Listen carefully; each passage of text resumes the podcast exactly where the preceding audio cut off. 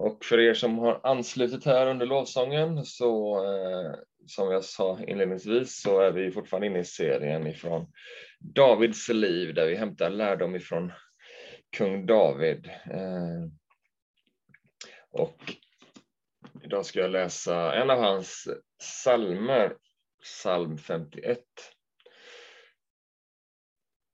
För körledaren, en psalm av David när profeten Natan kom till honom efter att han gått in till Batseba. Gud, var mig nådig efter din godhet. Utplåna mina överträdelser efter din stora barmhärtighet. Tvätta mig ren från min skuld, rena mig från min synd. För jag känner mina överträdelser och min synd är alltid inför mig. Mot dig, just mot dig har jag syndat och gjort det som är ont i dina ögon. Därför har du rätt när du talar, du är ren när du dömer. Ja, med skuld är jag född och med synd blev jag till i min moders liv. Du älskar sanning i hjärtat, lär mig då vishet i mitt innersta.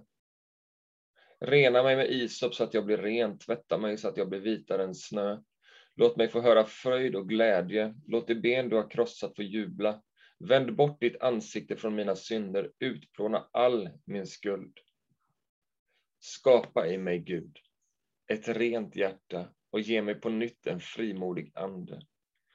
Förkasta mig inte från ditt ansikte och ta inte din helige ande ifrån mig.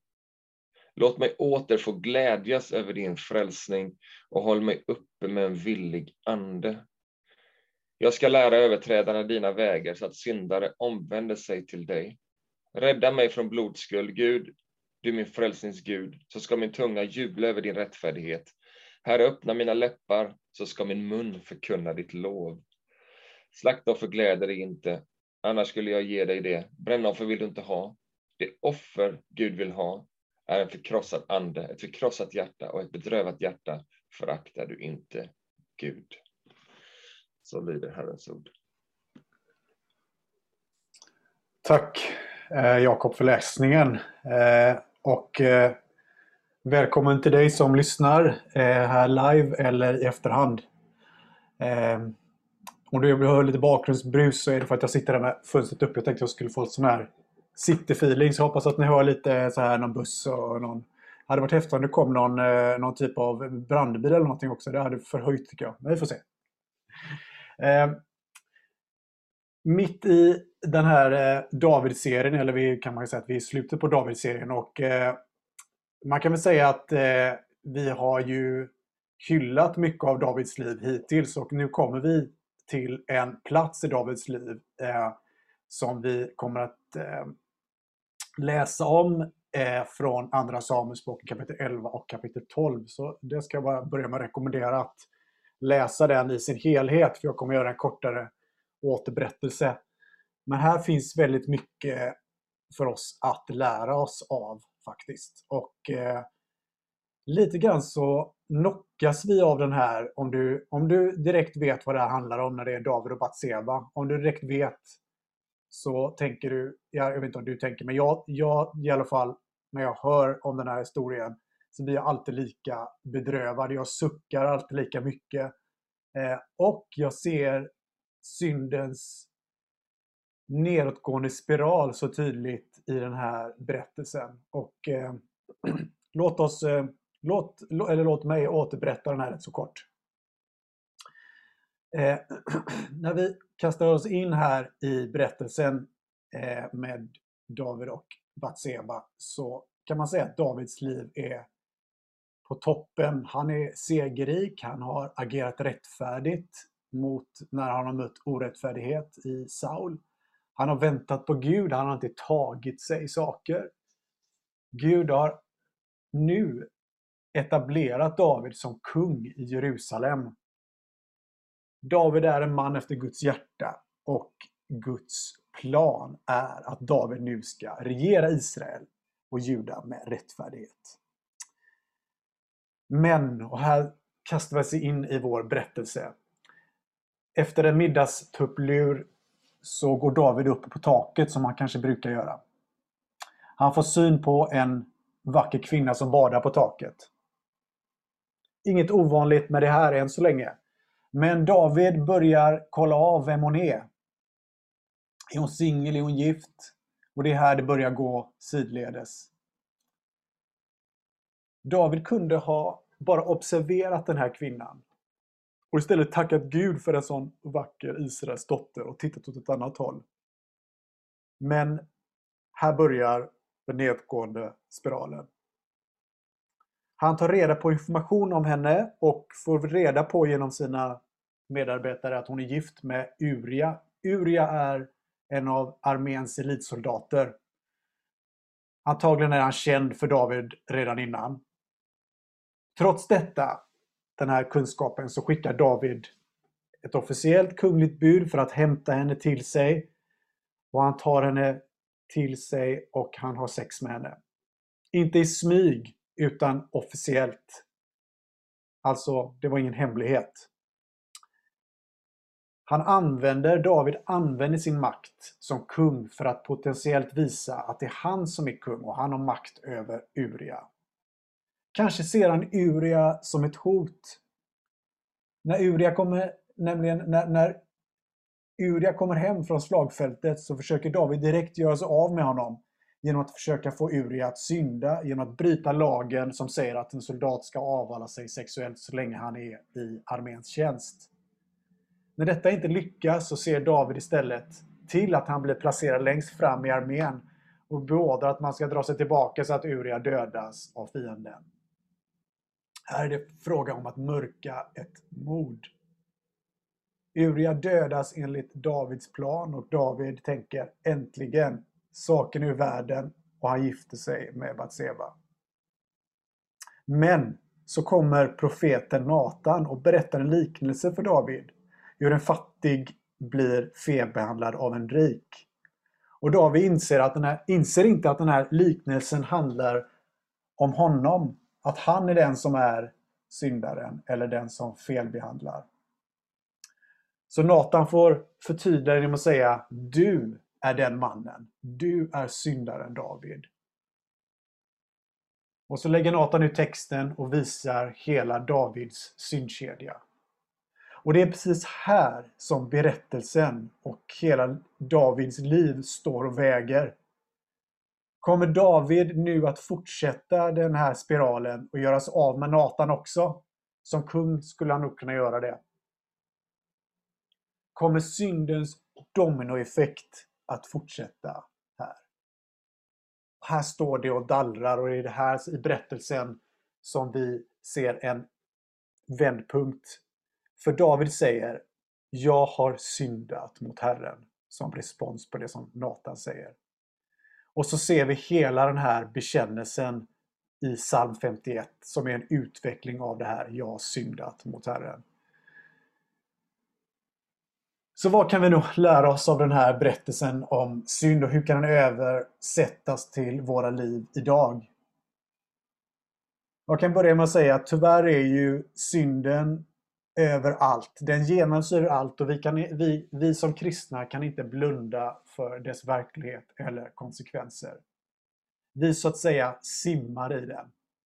Men den är en inkräktare i Guds goda skapelse. Jag ska återkomma till det. Men vad kan vi lära oss? 1. Synden relativiseras. Och det här var inte bara sant i Davids liv, utan det är kanske än mer sant idag i vårt postmoderna tankesätt. David tänkte, det är väl inte så farligt. Jag är kung, jag har makt. Han märkte inte ens att han hade blivit som Saul. När David hade makten så korrumperade den honom så att han relativiserade synden, att han var över lagen. Det gällde inte längre honom. Och så relativiserar även du och jag synd, tror jag. Även om det i Bibeln är tydligt vad synd är, så tänker vi, nej men det, det gäller inte för idag det där som står. Det var, det där, de där bibeltexterna, det, det, det, det är inte applicerbart i, idag längre. Eller nej, det där var bara en liten vit lugn. Det var väl inte så farligt. Nej, det där förlåtet som jag känner att jag egentligen skulle säga, jag säger det nästa gång istället. Så relativiserar vi det som egentligen borde göras upp med och säger nej, men det var väl inte så farligt. Det är väl inte så farligt att surfa runt på sidor med, med fel innehåll på nätet. Ingen får ju ändå reda på det. Man kan ju alltid radera historiken efteråt eller trycka på privat när man surfar på sin iPhone. Att bara vara tyst någon gång när någon kollega blir orättvist behandlad kan relativiseras med att säga nej men det där är inte min grej. Jag är ingen retorisk slagskämpe. Någon annan får ta det där, den där kampen. Och så är vi tysta. Exemplen ah, när vi relativiserar synd är otaliga. Vi fullkomligt badar i de här gråzonerna. Där det egentligen kanske inte är en gråzon, men vi gör det till en gråzon. I Bibeln så ser vi att gråzoner inte är en bra plats att vara på. Antingen så är det synd eller så är det inte. Antingen så finns det ljus eller så finns det mörker. Men vi agerar och opererar, skulle jag säga, oftast i en gråzon. Och vi, och det här är en uppmaning till dig och mig, vi befinner oss för länge i den gråa zonen. För David, som kanske vi kan tänka sig att han var i en, om, om man nu pratar om färger här, så var han i någon sorts vit zon. Och sen så gick den över till en grå zon när han gick upp på taket. Och när han frågar om Batseba och sen när han beordrar henne att komma till sig själv så blir den ännu gråare. Och den går över till en svart zon när han eh, blir otrogen med henne och sen mördar hennes man.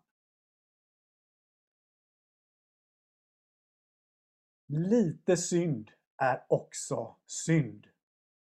Ett hårt ord vid fel tillfälle mot någon som du älskar är inte okej okay och du kommer inte att möta Guds standard. Det är synd. Jesus säger i Matteus 5.22 Jag säger er, den som blir vred på sin broder är skyldig inför domstolen och den som säger idiot till sin broder är skyldig inför rådet och den som säger dåre är skyldig och döms till det brinnande Gehenna. Och vers 27. Jag säger er, den som med begär ser på en kvinna har begått äktenskapsbrott med henne i sitt hjärta. Om ditt högra öga förleder dig till synd, rid ut det och kasta det ifrån dig. Det är så lätt att hamna i en gråzon och tänka det var väl inte så farligt. Den där flörten var väl inte så farlig. Det där surfandet var väl inte så farligt. När jag cyklar, jag ska bara ge dig en kort inblick i hur ofta jag tänker idiot om andra människor. När jag cyklar så kommer jag in i något sånt här konstigt mode. Så jag måste liksom försöka, men just det, det är någon sån där trafikgrej. Jag vet inte hur många gånger jag tänker på vägen till, eh, inte idag just när jag cyklar hit till jobbet för att göra den här grejen, men i vanliga fall så finns det alltid så många idioter där ute, tycker jag. Och det är inte okej okay att jag tänker om dem att de är idioter för att någon går, liksom, ni vet, det kan vara så här, någon, någon går över fel och någon annan bil stannar inte och, ja men ni, ni fattar. Här är jag lagöverträdare och det är inte okej okay att jag tänker om Guds goda skapelse att de är idioter. Det är inte okej okay för mig att tänka i mitt hjärta att Guds goda skapelse som Kristus har dött för, Eh, att jag kallar dem i mitt hjärta på det sättet. Så är syndens rot i hjärtat, tyvärr. Den är så djupt integrerad i vilka vi är så att till slut så vet vi inte riktigt vem som gör vad. Till slut så blir synden så nära att den blir ett med oss. Sy Lyssna nu. Synden är djupt destruktiv. David dras ner och ner i syndens träskmark. Synden kan bara stoppas av att antingen Gud eller vi säger stopp. I berättelsen som vi just har, som jag just återberättat, så sa Gud stopp för Davids synd via Natan. Hör du hur Gud säger stopp till dig? När han säger med sin stämma, sitt, sin ande som viskar till dig eller genom någon annan person som, som, som du har förtroende för. Eh, stopp här, stopp och belägg. Välj en annan väg. För syndens destruktiva makt kan stoppas. Vi behöver inte välja att fortsätta. Lyssna här, säger Gud någonting till dig. Redan i gråzoner så varnar vårt samvete oss att något inte stämmer. Men det räcker inte att bara skärpa till sig. Att anstränga sig lite mer för att förflytta sig till det där bättre, mer syndfria livet. Det här, när vi läser om synd i Davids berättelse, så ska du inte tänka att det här är ditt nya förbättringsprojekt. Du ska inte gå in i operation eliminera synd. Det går inte. Så det här stoppet som jag pratade om, det sker med Guds hjälp. Och om det bara handlar om att stanna och se sin skit, så finns det inget hopp för oss. Men Gud har genom skriften gett oss en ordning, så jag ska komma in på det nu här. En ordning som vi läser om i psalm 51. Där vi rör oss i förståelse av synd eller syndanöd, till syndabekännelse, till upprättelse och förnyelse. Och det är den här ordningen som Gud har lagt ner i Bibelns berättelser som vi även ser i Davids, berätt Davids berättelse med David och Batseba.